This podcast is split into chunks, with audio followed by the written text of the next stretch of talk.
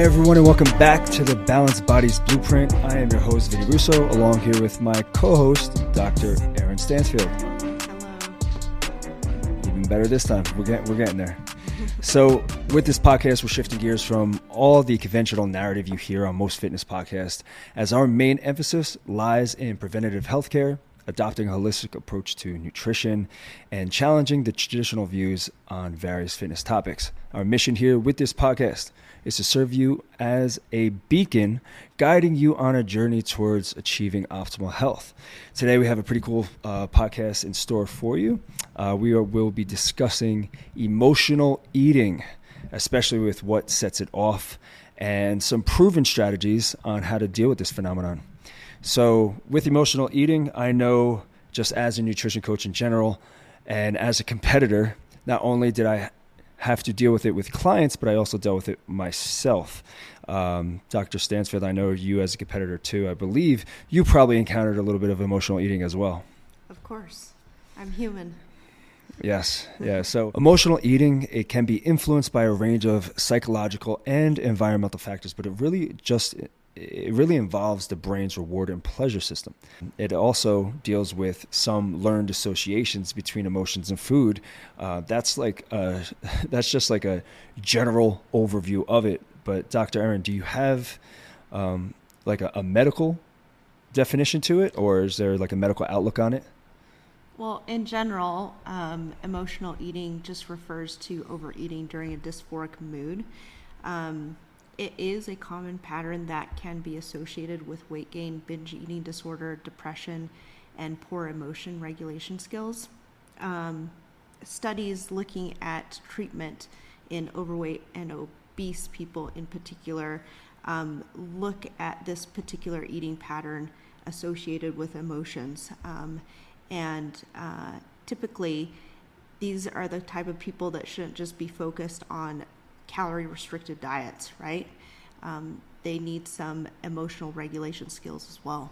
Yeah, and, and I feel even with that, like the biggest challenge in trying to combat this emotional eating, it lies in that instant but temporary gratif- gratification, right? It provides like this sense of relief during these very difficult moments for people and having that dopamine release after eating something like a food that, that brings that out of you, it provides that sense of release, but it's very, very short lived uh, because once that meal's over, you know, all those underlying emotions resurface, keeping this vicious cycle alive. So having those emotion regulation skills that you just mentioned is it's going to be crucial if you're dealing with this on how to overcome it. Um, so, yeah, I think this topic is often neglected in medical practice. Um, if you have a well informed physician, they're going to take a multidisciplinary approach to evaluate their patients, right? And that will include looking at different eating behaviors and eating cues and not just um, being focused on uh, reduction of BMI, for example. Uh, weight loss interventions, unfortunately, often fail uh, to take this into account, and it is uh, very important, especially if a patient has these sort of eating patterns. Yeah, and I know bringing you on uh, initially when I had Team VR, uh, when you were just going to be the physician, um, basically you you said like, hey, like I want this to be a full body approach. I need the mind to be addressed as well, and that's something that really resonated with me because, it, like you said, like it gets widely overlooked, especially coming from a physician's standpoint. Um, do you feel like most physicians overlook this and just try to like get to the, you know, just try to make them lose weight and reduce their BMI? Like, what do you think about that? Um, I think so, um, based on my experience, right? Anecdotal experience with uh, general practitioners who have you know 40 patients a day and maybe they're dealing with somebody who is obese and and they're uh, giving some advice as far as like reduction in weight or i.e reduction in bmi they're not going to dig into the root cause of um, what may be influencing this patient to overeat right? Um, it's often they're too busy to um, look and to ask or to query the patient in that regard. So they're just going to, you know, shuffle them out and say, here's, you know, a basic nutrition plan. Or um, if they're really good, they'll say, you know, they'll give a referral to a dietitian. Um, but I see this a lot where it's not addressed. They um, patients do have often um, some kind of psychological component to some of these behaviors that they um, display, and um, it's unfortunate that they get shuffled off and kind of grouped into the category of let's just lose weight. Yeah, and so basically, it's like because of the psychological aspect of this of this emotional eating, um, there's just not enough time spent with the patients to actually understand what's going on, why it's why it's actually happening. Instead, they're just kind of getting the uh, f- I'll just use this for lack of a better term, the phenotypic like here's here's what's wrong let's fix that instead of like diving deep within and trying to figure out what's really being the root cause of, of this overweight or obesity.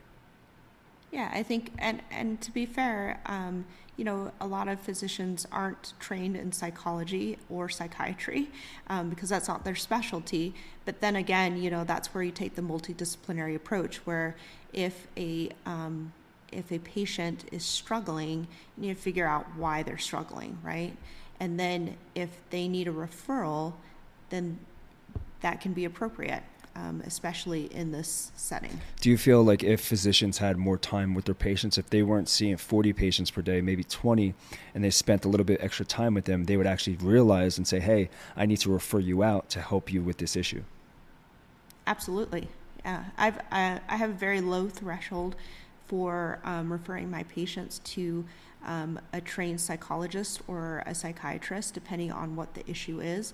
Um, but if I feel like it's going to help with the overall picture, um, I will do so. Yeah, yeah, and you almost got to be cognizant of the way that comes off to the the client or patient, right? Because it's like, of what course. do you mean? What do you mean? I have something wrong with me? Like they might go that route, and that's difficult. Yeah. It's difficult to take on, but you know, you need to become aware of it, which is something that we're going to talk about in a little bit yeah, it is difficult. It's not. It's hard to admit that um, you might need help in that regard. I think the stigma is uh, getting better with with counseling, um, but of course there's a stigma. Um, I usually try to spin it in that it will help them in their long term success, um, especially around, you know, if their goal is to reduce their BMI, then why not um, look at all the planes of doing that, including um, emotions and mindfulness. Yeah, that's more elegant than, than what I say. I'm I'm usually just like, listen, you're you're not weak by asking for help. You're actually showing strength there because you're being vulnerable. Uh, but you said a little bit more elegant than I did. Um, so let's let's dive a little bit into what causes um, these emotional eating patterns. And I know one thing for certain, and, and it's a it is a uh, hot topic word um, is triggers and having these emotional triggers. And I wrote down a definition here. Let me just pull it up real quick um, that I want to read verbatim because I think it does a pretty good job of explaining what it is. Um, so here it says emotional triggers can be diverse, including stress, anxiety, depression, loneliness, boredom, frustration, sadness, and even positive emotions like celebration or reward. These triggers can significantly influence eating habits and dietary choices. Now, just coming from that type of perspective, did you, and, and I know through competing, have you had any emotional triggers that caused you to emotionally eat? Oh, yeah. So um, I think not even during competition, right? When I was uh, in residency, um, you are have a stressful day um, you're busy, you don't have a lot of time, so you're unprepared, so that plays into it. And then, um, you know, something really bad happens. Uh, maybe, you know, one of your patients coded or, um, you know, a, a, surgical outcome didn't go the way that you wanted. It's very stressful. So um, you grab whatever you can in the cafeteria, and hospital cafeterias are the worst. So um, we had in our cafeteria, we um, actually could personalize our pizzas and and which was very satisfying emotionally, but um, probably not great for you. Um, it probably would have been great if if I would have been mindful about it.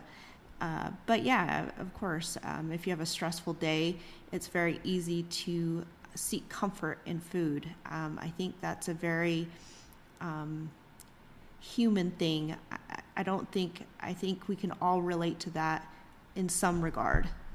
Yeah, and, and what you're really um, referring to is th- this stress induced eating. And that's really just the body's attempt to regulate the stress hormones by providing some sense of comfort and relief, right? And it does this by influencing the food preferences that, that you actually want. And it pushes them towards, you know, these highly palatable, um, calorically dense, sugary, fatty foods because uh, it's going to make you feel a little bit better. So that trigger, the stress, is definitely, definitely an emotional trigger there. Now, just going back to um, to what you were talking about um, a little bit earlier, um, and what we mentioned a little bit earlier was how there's this neurobiological basis of it to where uh, emotional eating can actually be linked towards that brain's reward system, right? And it primarily involves, you know, neurotransmitters like dopamine. Um, can you just touch a little bit on for our listeners um, what dopamine is does to to, uh, to us when it gets released?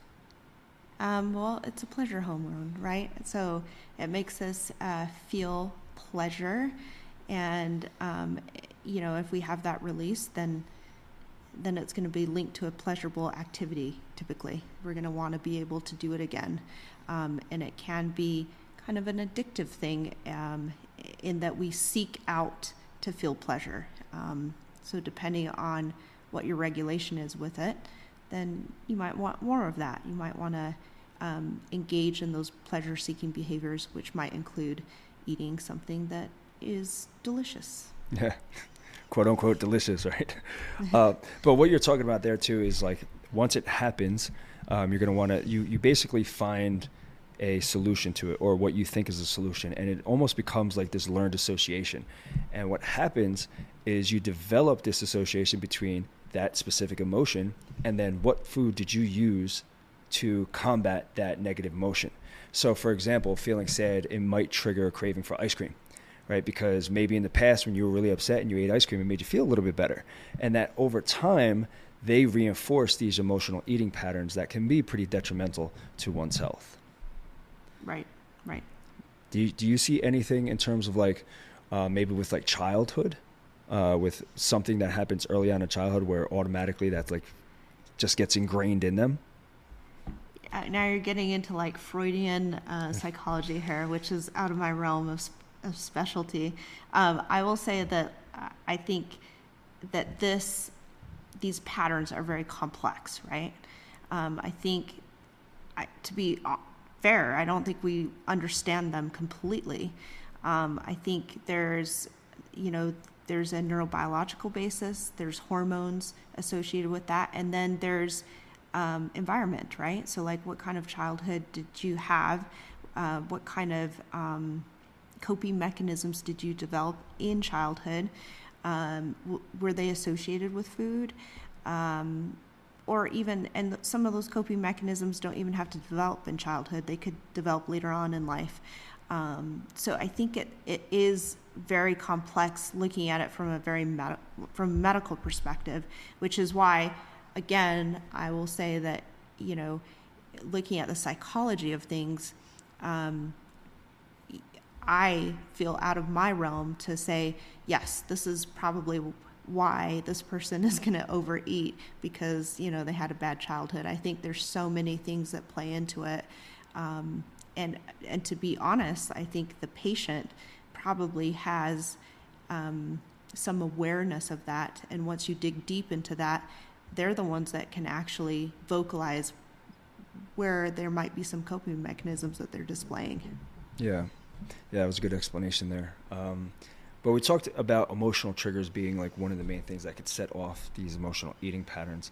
But there's also something that I've realized, especially with people going through dieting phases and what happens to them.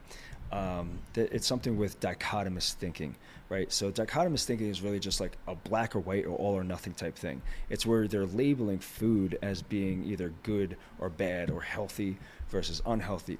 And this can actually lead to emotional eating patterns. Have you dealt with anyone in particular, or have you ever dealt with anything in your life to where you had this dichotomous view with dieting? 100%. I think you were the one. So it's funny because, um, you know, working with you, um, actually, you know, as a competitor, uh, you know, we get our diet plans from hopefully somebody that has a little bit of training in, in dieting and nutrition, but oftentimes that's not even the case. But often they would give me plans that would say these are clean foods. Um, and so if you say these are clean foods, then what's the opposite of that or um, the antithesis of that is dirty. It's dirty, you know, it's a dirty food. And I think, um, you know, when you are trying to, uh, you know, do a competition or meet a certain goal, you start to associate these are clean foods, these are foods I can have. And then you have these other foods that you cannot have, that they're they're labeled as bad or um, or not good for you. And I'm not saying that there are aren't foods like that. There are, but I think um, taking that to an extreme level can also be detrimental, right? Anything to an extreme level can cause an issue, and then we get into the more realm of like the eating disorders, right? Um, and I think, honestly, I think that's something that also needs to be looked at in medical practice. So, um, you know, is a patient um, wanting to just get healthy, or or do they have um, some underlying psychological um, pathology that's driving them to um, practice um, a, a, maladaptation, if you will, um, as far as like food choices go. it's a very fine line. Um, and it's something that we all need to be aware of, um, especially when we're treating clients or um, treating patients, as I call them, patients and calm clients. Yeah. Um, that awareness is it needs to be there. Yeah, and like you mentioned before, like labeling it as clean and then labeling it as dirty, that's going to evoke you know some strong emotional response to where like if you consume a food that you label as dirty, you're gonna feel some form of guilt or shame, right? To where like if if you're consuming something that's quote unquote clean, um, it might actually elicit a false sense of accomplishment um, yeah. just to make you feel a little bit better. I know um, it, this dichotomous view is literally like a prerequisite for that eating disorder called orthorexia. And orthorexia is taking this to the extreme. It's like you don't touch anything that you think is labeled dirty. And you have to understand like no food is inherently bad, right? It's everything in excess. So I like to look at it as not being clean or dirty or good or bad. I like to think of it as like this food shows a little bit more love to your body than that food. So, for example, an apple probably shows a little bit more love to your body than a Snickers bar would. That doesn't mean you can't have the Snickers bar. It doesn't mean it's dirty or bad for you. Just eat the foods that love your body. You have them more often than you have the other ones. I can say, like from personal experience, um, you know, this dichotomy for me got very extreme to the, you know to the point of where I would eliminate certain foods from my diet and then if they were reintroduced, um, I would have um, GI upset. So, you know, that included diarrhea or being gassy. And when I reintroduced those foods, and then I would, it was a psychological component, and I would feel guilty then, right? Like this food doesn't make me feel good, and now I now I actually physically feel bad. Um, and unfortunately, on the on the on the other side of the coin, you can get um, binge eating episodes, right? Where you you you restrict so much that that all of a sudden you want those foods that you're restricted from, and um, and there's this guilt cycle that goes along with that. Yeah, and you mentioned it too, like taking that to the extreme. There's more than that. Like it, obviously the extremes aren't good, but what happens when you take this dichotomous view and you only eat these clean foods and you basically pigeonhole yourself into certain food choices, you're very limited, number one, which is not going to be sustainable. And number two, you might even develop some nutrient imbalances because you're cutting out some food groups that have maybe a little bit more vitamins or minerals or phytonutrients than other foods that you're constantly consuming. Um, but you you hit the nail on the head. Like the next thing that, that I was going to bring up was the binge eating. Um, and it, that's just due to over restriction. And it's an all or nothing mentality, which goes hand in hand with the dichotomous view.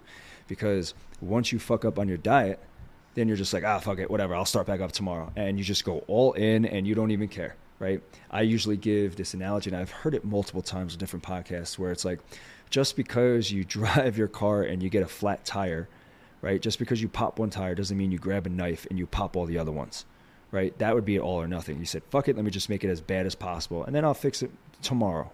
It's like, no, what you do is you fix the tire, and then you just get back on the road or back on track, quote unquote, with your plan, and you take it from there. But the dichotomous view is all about, you know, good or bad, and and this all or nothing mentality, which leads to different things, especially binge eating. Yes. Totally agree with that and have experienced it personally. Yeah, I mean, I, my first competition ever, I experienced it.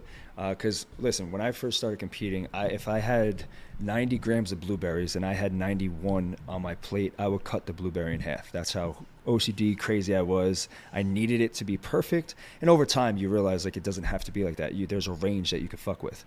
Um, but after my first competition, I was just like, my mind was on, it wasn't even on, it was like, all right, I'm going to hit stage and I'm like, what am I doing after? Like, I wasn't even appreciating, you know, the time it took and, and like the, the stage presence. I wasn't even, I was thinking about what am I going to eat afterwards because I was so restricted.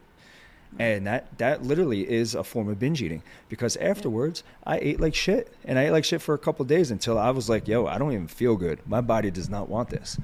So um, I've dealt with it as well, and it was mainly from the over restriction where I was so anal with my first competition. That's kind of what happened. I think a couple days is uh, is not bad.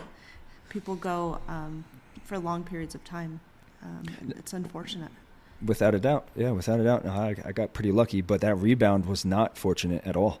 Like I held, I I gained so much weight in such a short period of time, and it's like, what the fuck? It took me six months to get to a certain point, and then it took me five days, and now I'm back to before I started. At least you look like that, right? So, I think uh, it's often not spoken about though in the competition uh, circles. Um, it should be it should be spoken about more. I think it should be, but then you show weakness, right? Then people show weakness. They people who are competitors and I'm going to just generalize a lot of it here, but the psychology behind it is like I'm doing something that people can't do. I'm stronger, I'm better. It's almost like this power trip. So when you show a sign of weakness with binge eating, you're not going to fucking tell people that because you look weak and vulnerable there. But the truth is, everyone's dealing with it. So if you do talk about it, you actually shed some light on some area and you allow other people to open up and talk about it. And that's how you get help. Yeah. So From a scientific point of view, I think it'd be interesting to look at how many competitors actually have some level of OCD type behaviors because I, I, I would I would think that a lot of them would. I'm going 85% or above. That's what I'm going with. But but that goes hand in hand with what we want to dive into, which is some strategies that help deal with these types of eating behaviors. And the main thing is really trying to understand the root cause because that's going to be essential for creating these effective strategies to actually deal with it. So there are a few strategies that we're going to mention um, that can actually help you uh, if you suffer with emotional eating. And one of the main things is uh, mindfulness. And I know that term gets thrown around a lot. Um, but if you literally pay attention, you pay deliberate attention to this present moment, without any judgment, that's what mindfulness is. So if you're in that moment, right, and you're paying attention to everything that you're feeling, you then become aware of the emotions that are coming on, which then means you could probably understand the emotional triggers that you're dealing with. But what that does is it allows you to respond to these emotions and these emotional triggers in a non reactive manner. And that's what we need. We need this awareness because awareness precedes change. So if you become aware of emotions as they come on, it's going to make it easier to address them, which then can allow for you to change. Um, so, you know, when you speak of mindfulness, um, part the science part of me kind of protests a little bit in that, you know, I, I like data. And so when you look at the data around, I'm going to say the soft sciences, like psychological studies, um, it's it's sometimes hard to tease out. Um, but you know, I I briefly looked, um, did you know, uh, to see if there were any randomized control studies um, in the literature, and there was actually one that was kind of somewhat interesting. Um, it was done in 2022, and they were looking at the efficacy of mindful eating. Um, in a program, they they took a bunch of. Um, it was done in Spain, I believe. the cohort was Spanish, but they basically um, did a program um, with the thought of reducing emotional eating in patients who were overweight or obese. And I think uh, the main issue with with a lot of these studies is they are looking at people who already have a condition, either they're overweight or obese, um, and and so you know your results shouldn't be generalized to the general population necessarily.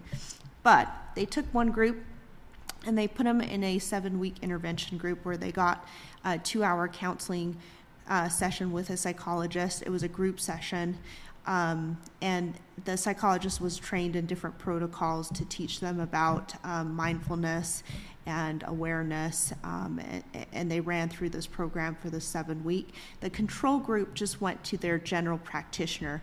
Both groups um, received some kind of nutrition plan, essentially, um, to follow with the thought of reducing BMI and they followed these people and they did a, a post treatment analysis and then they actually looked at them a year later. And what they found is they didn't find any change uh, differences in weight that were significantly different between the control group and the intervention group um, but they did find that the intervention group um, had more uh, mindful eating pattern um, and you can take that with a grain of salt um, but um, that training did help them in some regard, even a year out um, from receiving it. So um, it looks like, at least um, in, in some of these studies, that there might be some benefit with those. Uh, training with those behaviors. Yeah, and, and the way I'm looking at that too from the conclusion is basically like it's not going to hurt you to go get counseling maybe once a week if you feel like you deal with some of these uh, with some of these issues. So it's it's not going to hurt. It might actually benefit you. Uh, not that this not that the data says it, but I mean, if it's not going to hurt you and can help you, why not? Yeah, you know, I think this is where I think you need to look at patients on an individual basis, right? Um, and uh, you know, in my practice, if, if something isn't working, then we need we need to look at everything. So if if there are emotional triggers or there's an emotional or psychological component to um, drive the behavior of eating, then then that needs to be addressed. Um, like I said before, I have a pretty low threshold for saying, all right, you know, I think a multidisciplinary approach is going to be the best in a specific patient. Yeah, and, and going off on that uh, cognitive behavior, there are some um, cognitive behavior techniques that you can use, which is goes into like another strategy, and one of them is called cognitive restructuring. And this is something that um, a friend of mine, uh, Brandon DeCruz, he actually mentioned in his uh, one of his recent Instagram posts, which is funny because we're doing this today, and he released that post today. Um, but it's where you focus on changing the negative thought patterns. So the objective is to actually replace the impulse to eat with a more constructive action. So, for example, maybe going for a walk outside because it gets you out of that initial environment where you're feeling that. Or maybe even just journaling your feelings and then having a reflection on it to get your mind off of the emotions that you're feeling. So, there are many more cognitive behavioral techniques, but I feel like this one especially works um, and with what I see and anecdotally with, with clients. Um, I think cognitive behavioral strategies work for a lot of different things. Um, and I would not doubt that it would work in this in this kind of setting, you know, as well. Yeah. Um, another strategy, um, which I need to uh, sort of explain, is is flexible dieting. Now, the reason why I say that is because flexible dieting gets thrown around. Um, like if it fits your macros was blown out of proportion and was taken in the wrong direction. We're not talking about that. What we're talking about flexible dieting is just having a flexible approach um, that that allows you to still have a balanced intake of different foods, right? But still staying within what you need in terms of calories and macronutrients, um, and not looking at things as being either clean or dirty. So you're flexible in being able to incorporate foods that maybe you normally wouldn't have on a quote unquote diet plan. But the thing, yeah, yeah but the thing with it is like if we're looking for the best results possible in terms of like physique transformation sticking with a structured plan that's simple and to the point that you can stay very consistent that's going to be the easiest thing to do but if you're dealing with these type of emotional triggers or emotional eating then the best thing to do is get out of that structure and give yourself some more flexibility, right? Because that's going to allow you to, to get rid of that dichotomous view and that restricted feeling, right? Um, with this flexible dieting, you have you know an improved relationship with food because then you start to see like, hey, I could still eat you know pizza, for example, and be on a diet. I could still drink beer and wine and lose weight and be on a diet as long as you're taking that extra measure to actually track, which is a whole different podcast topic that we'll talk about. But the flexible diet aspect of it is really, really great for those who deal with these types of emotional eating habits. So if you are someone who feels like, hey, I deal with some emotional triggers or I do emotionally eat, flexible dieting is probably going to be your best route.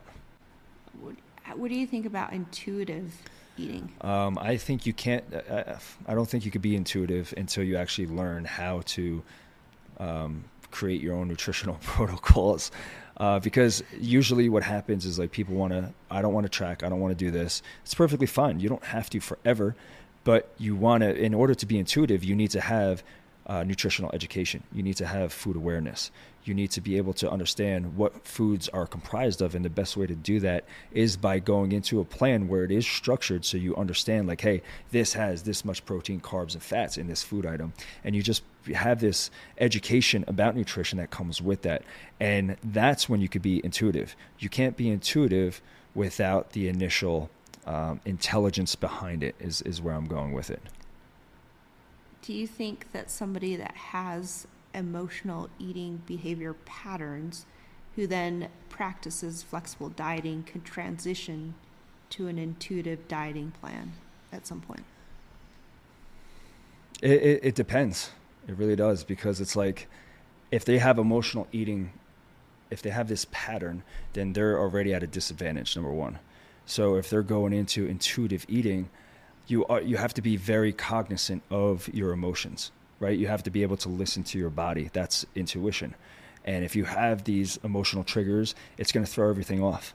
So I would say they would have a hard time, but can it happen over time? Yeah, but it's all about allowing your body to learn, understand, and develop and evolve that way. Um, another another strategy to do, which I just mentioned, um, with the whole structured plan and how it adds nutritional education, is nutritional education. Like learn about the foods, teach yourself about the nutrition value of various foods, and highlight the benefits of a well-rounded diet. Right? Highlight the benefits of you know, having a lot of fruit and vegetables. Highlight the benefits of having more protein than not. Highlight the benefits of saying it's okay to have, you know, pizza on the weekends with my kids. Like I could do that, right? Like you just need to educate yourself, which really honestly probably the most education that's being put out is going to be on social media, but that's where you get the most conflicting information too. Um, they're not all going to be like you, um, Dr. Aaron, where they could go in and read a research paper. Um, so they rely on these um, social media influencers and the people that they trust. They listen to them like they're listening to us right now, and they're becoming educated that way, which is good. But you have to really try to. Uh, you got to try to navigate your way through what you feel is best for you. All right, there's not really going to be a right or wrong answer here, but having that nutritional education can help with emotional triggers through the fact that you know it could help alleviate that dichotomous view that you might have with clean and dirty foods.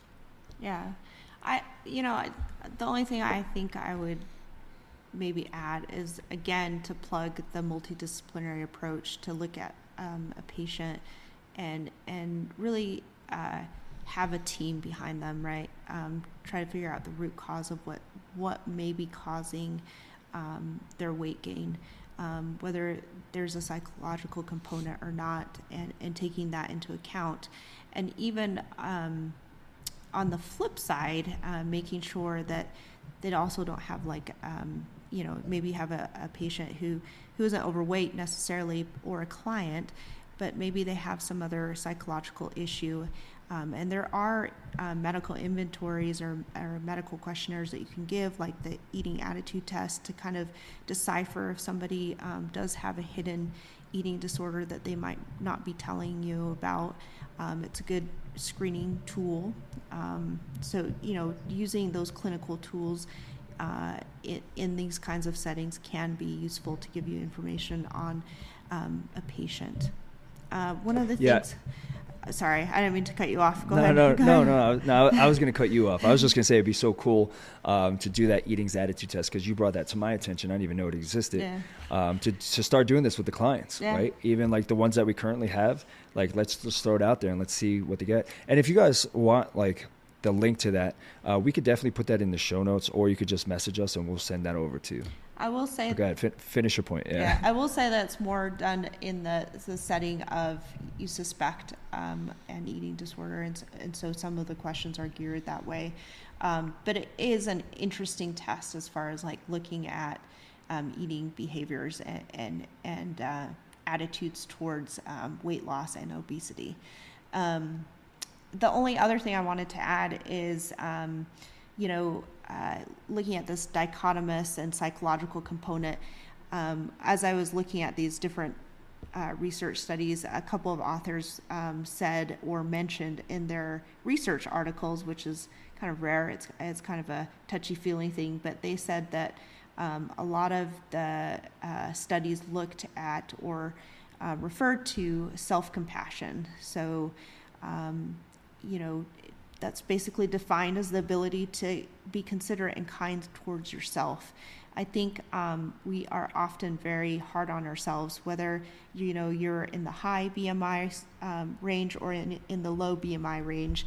Um, we often are very hard on ourselves, and um, you know, practicing uh, mindfulness and being kind to your to your body and to yourself, I think is is a big component of that, especially as you take on the task uh, of either weight loss or body recomposition, whatever your goal might be. Um, I think it's an important thing that we often neglect and don't talk about. Yeah, and and you bring up that self compassion, and this is stuff that we do as a company. Like when we're developing plans, like we said, we do the whole mind aspect of it as well. It's not just the nutrition and the internal health; it's the mindset that you have going into it and the perspective that you have. And one of the main things um, that that we do on a weekly basis as part of our foundational habits is self love and being able to give yourself compliments and being able to do stress relief and journal and reflect on yourself and how you feel and start to become aware of that. It is a huge component, especially with the success of dieting, because if you go into dieting and stuff with this uh, without self compassion and you own this identity that um, every diet doesn't work for you, or you own this identity that you're always going to be overweight and obese, then you're going to, you're, you're inevitably, your mind's going to lead you in that direction, right? So there's a perspective flip that we like to do with our clients um, initially, right off the bat, like just so, you know, you understand, you know, you're, you're unique to your own self. Um, appreciate how your body responds. Don't compare yourself to others. This is your body so unique, like scale weight, waist circumference, um, you know the fluctuations that you see it's all going to be individual to you. So having that self-compassion knowing that you aren't the same as anybody else um, it goes big into being successful with with dieting. And this is what we do um, here with balanced bodies. So we do take um, a, a holistic approach to optimizing your health and while transforming your physique at the same time that's secondary to us now because we really care about the health. I've dealt with it all. Like i've had clients that had binge eating disorders. I had them that who emotionally ate and there's ways to cope with it but that's the thing. I just don't want to cope with it. I want to be able to get to the root cause and figure it out and that's out of my scope. But there are strategies we could do to help in the meantime. Um, but dr N, do you have any um, closing thoughts for us No, I just I agree with that. Um, like I said, I you know my experience with it is that uh, again I have a low threshold for saying, all right, I think there might be a psychological component to this uh, patient, and um, I'm going to refer them to a psychologist or psychiatrist that I trust. Um, and you know, I don't think there's any harm in in um, using the specialties out there to help somebody achieve their best self. We're going to wrap this up. Um, I would say if you guys are interested in our one on one coaching, to reach out, but it's not one on one, it's actually three on one because it's me, it's Dr. Aaron, and it's also our CEC Carrie who uh, really, really take care of you. So if you are interested in our three on one coaching, um, just reach out to us on, uh, on Instagram. All the stuff's going to be in the show notes, or just go to our website and book a call with us. Uh, but we really appreciate your time. Uh, thanks for listening. Hopefully, you guys learned some stuff. We added some value to our lives. And uh, the podcast content may include discussions of medical topics and health related information. However, the information provided should not be considered exhaustive or complete, and it should not be relied upon as a substitute for professional medical advice or treatment. Always seek the advice of your physician or other qualified healthcare providers with any questions you may have regarding a medical condition or treatment.